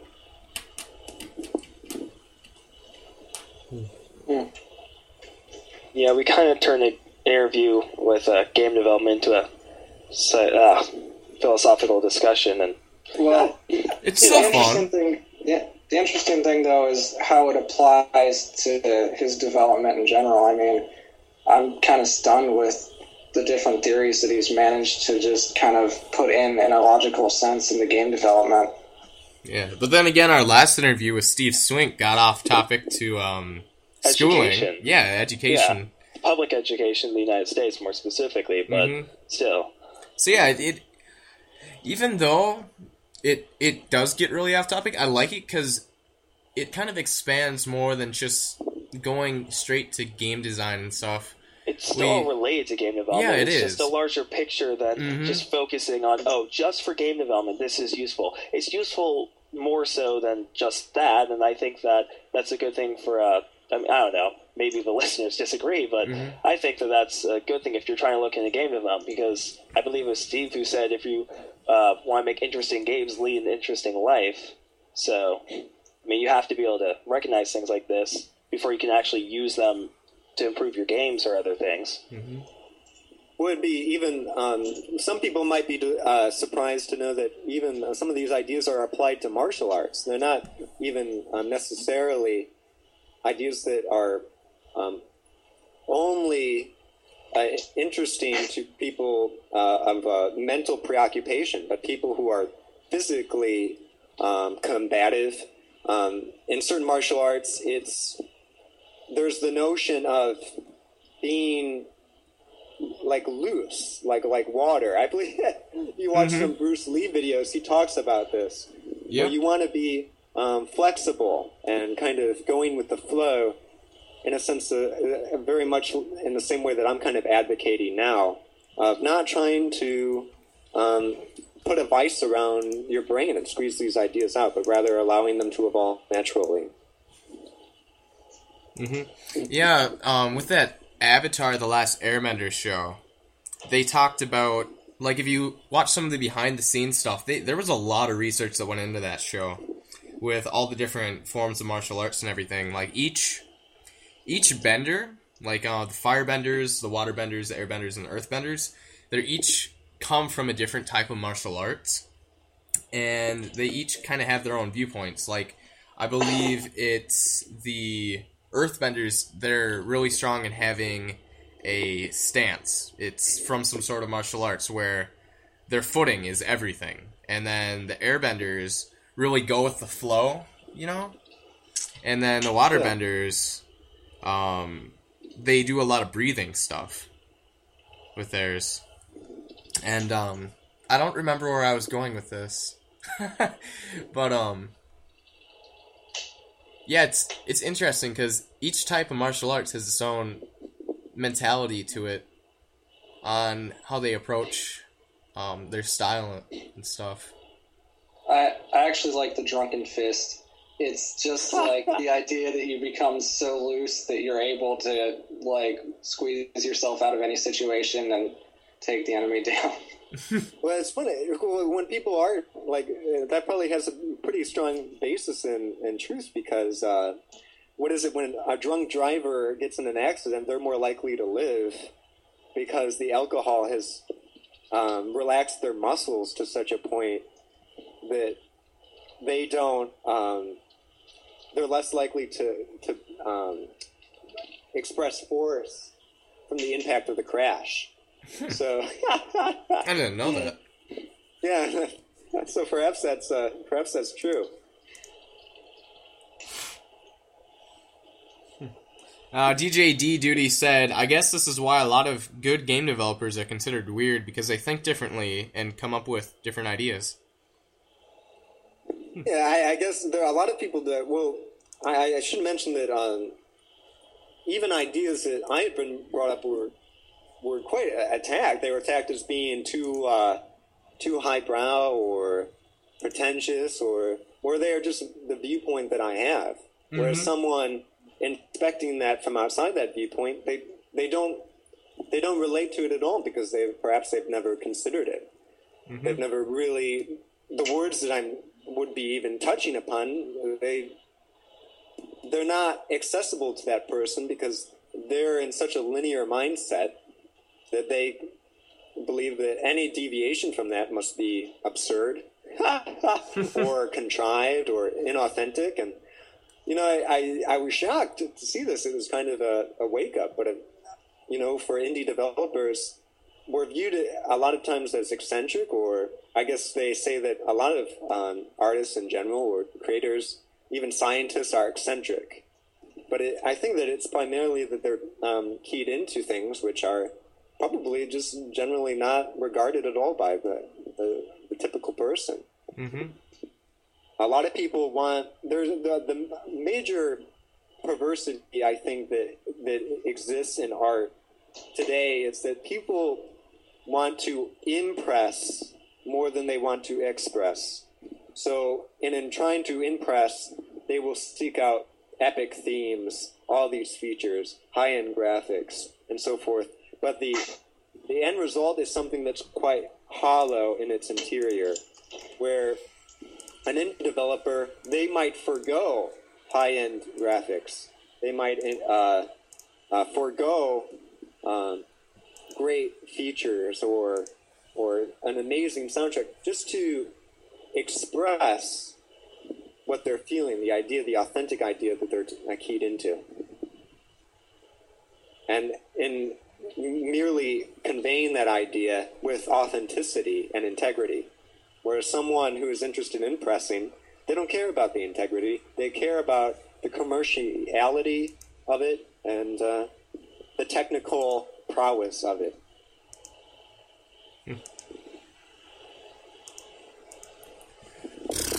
I think that's part of the reason uh, the Ludum Dare can be or Ludum Dare uh, can be very interesting. Is with that short period of time. I mean, most indie developers already don't care too much about having really high end uh, graphics and other things, but um, if you have a really short period of time like that, or just really any jam with a very short period of time, you know that you're not going to have very much in terms of the uh, necessary quality of like a uh, commercial game or things like that. But that's why you focus more on just you come up with you don't have time to really think over your ideas. Part of the other thing, so it's really more of what like how you think. You just you have some challenge and you have to use one of your first ideas to get a game done in that time. So you don't have a chance to try and uh, change your idea and make it something that would be more normal and accepted. Instead, you end up with very odd ideas because that's that's more the person expressing themselves, and that's part of the reason I think it can be really cool to look through the games people making jams, even if it's like the zero hour game jam where the games aren't going to be good. They're you know an hour long, so it's not like they have much time to put anything together. But still, it, it can be very interesting. Yeah, they, uh, many times they can be like an influx of, of fresh blood. They can become something like the seed of something much bigger. Seleucius um, just commented and he said, Better is the glorified fanboy way to say different.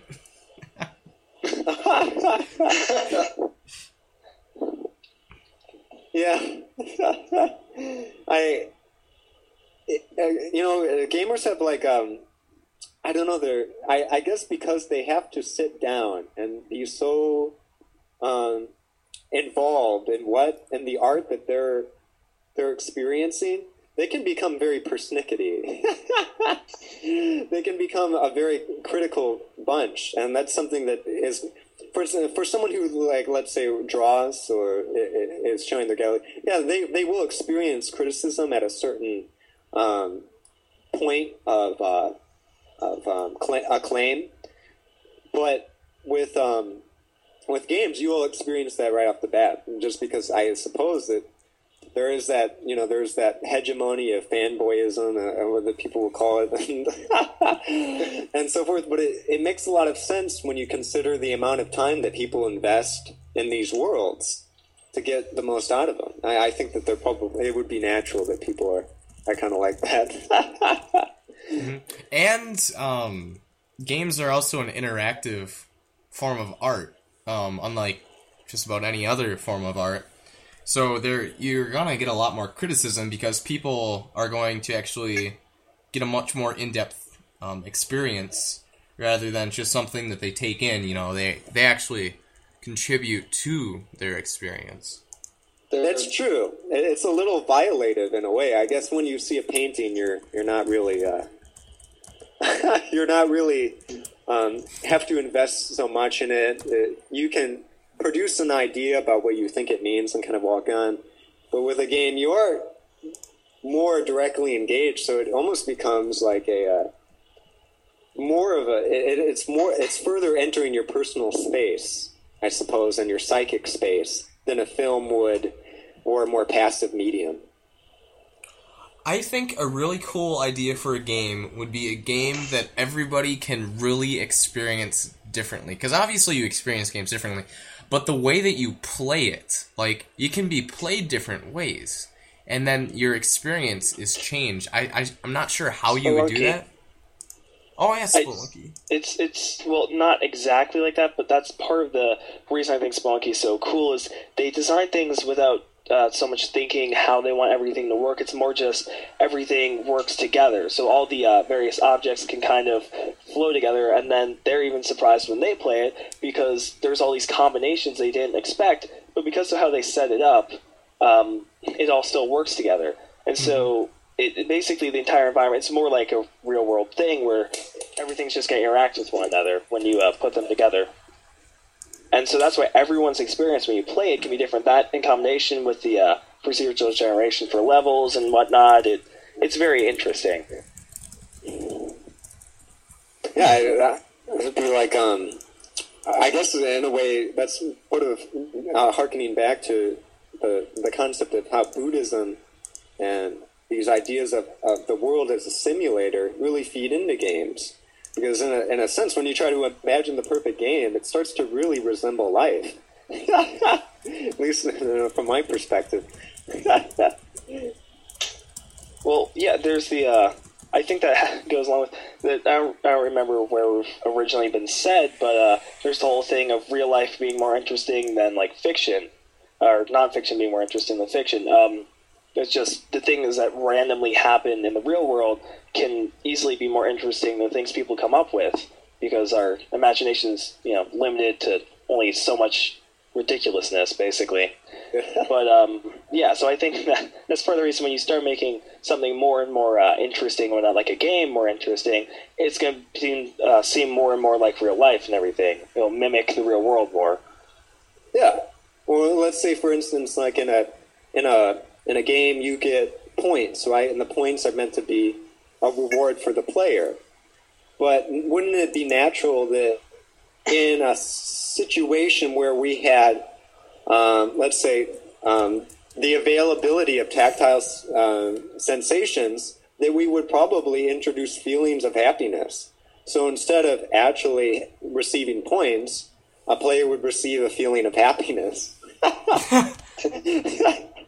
I've, I've actually always wondered, as a game designer, why people consistently do need a reward to continue playing a game. I mean, and if we mimic real life so much in these games because that's what we know, then why do we consistently need a reward? Why can't we just need a reward when something that genuinely good happens? I think it's because uh, the primary difference between games and I mean, it's not uh, always necessarily genuinely good that you just kill. yeah, but, but games are work. Like in a legitimate game, you have to have a challenge and something the player has to do. So you don't have a game unless the player is doing work, and that's one of the primary differences, at least with modern games and uh, actual just work you're getting paid for and whatnot, or volunteer work or stuff like that. I mean, that or yeah, no, it's the difference between volunteer work and actually being a game. Is generally games more rewarding. You don't just feel good about oh, you know, I helped to give out food to homeless people or something like that. You, you actually just you got points or something. And most people are selfish, so they like having that whole oh, I got something personally from it, other than just feeling kind of like oh, I was a good person. that, that is wow. That is a great metaphor. Yay, I can do it too. Make everyone silent.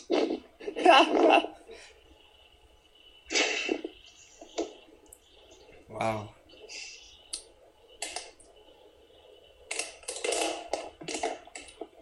But yeah, I, I would have to agree with some games being work. Like I've actually felt sometimes during a game, it's like, oh, do I really have to go do that? Like, like it's a school assignment or something for work. Like, Right? really? It's like homework. It's you, you don't want to do it, but you have to to get to keep going. You have to do it, but like it's you- it's easy, but it's so pointless. It's such a waste of time.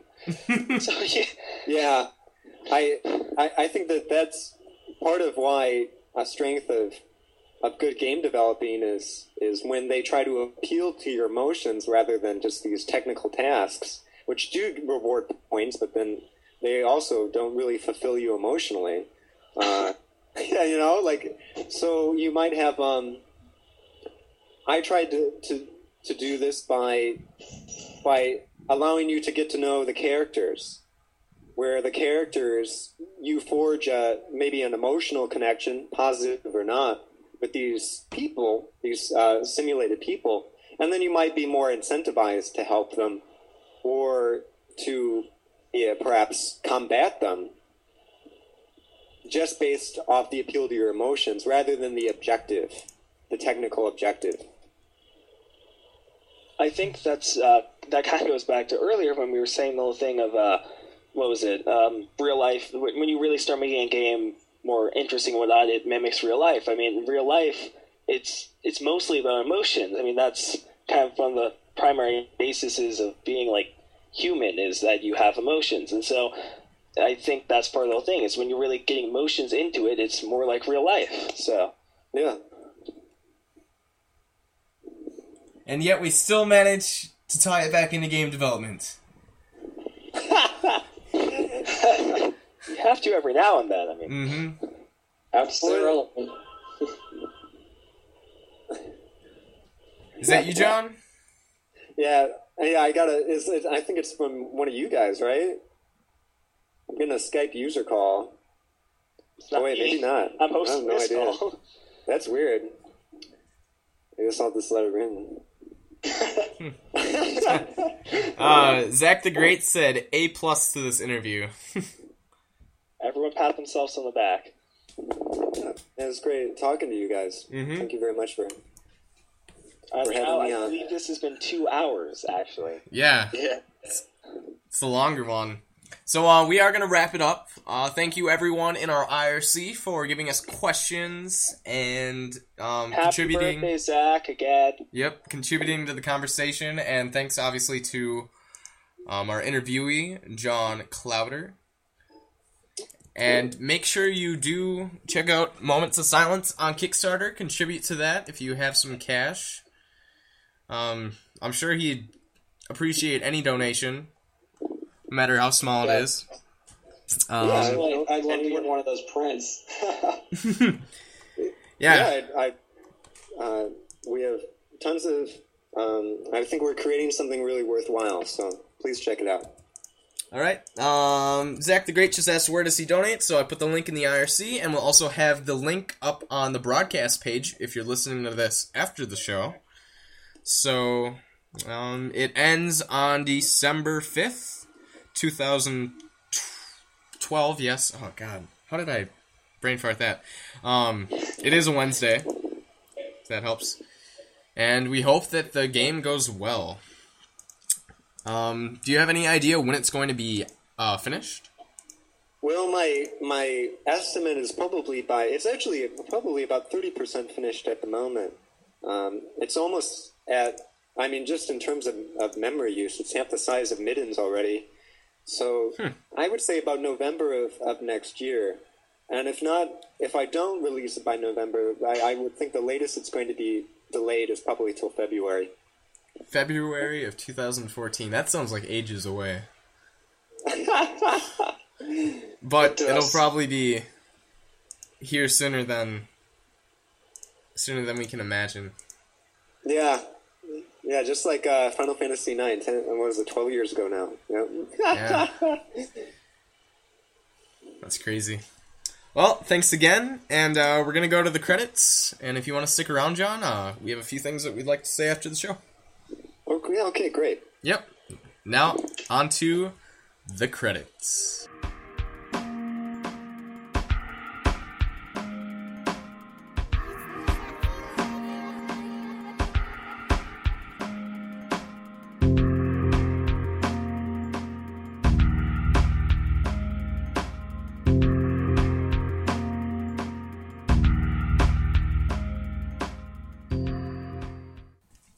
Thank you for listening to broadcast number 34 of Indie Radio. This broadcast was broadcasted live with 1000 mics and was recorded using Audacity. All music was found on Newgrounds, coming from Copacetic, Ichigo Chaplo, I-Miss-U, and Enigmatic Wolf. Thank you again for listening in, and we hope you have you be a part of the next broadcast, which will be on November 24th. Have a good weekend.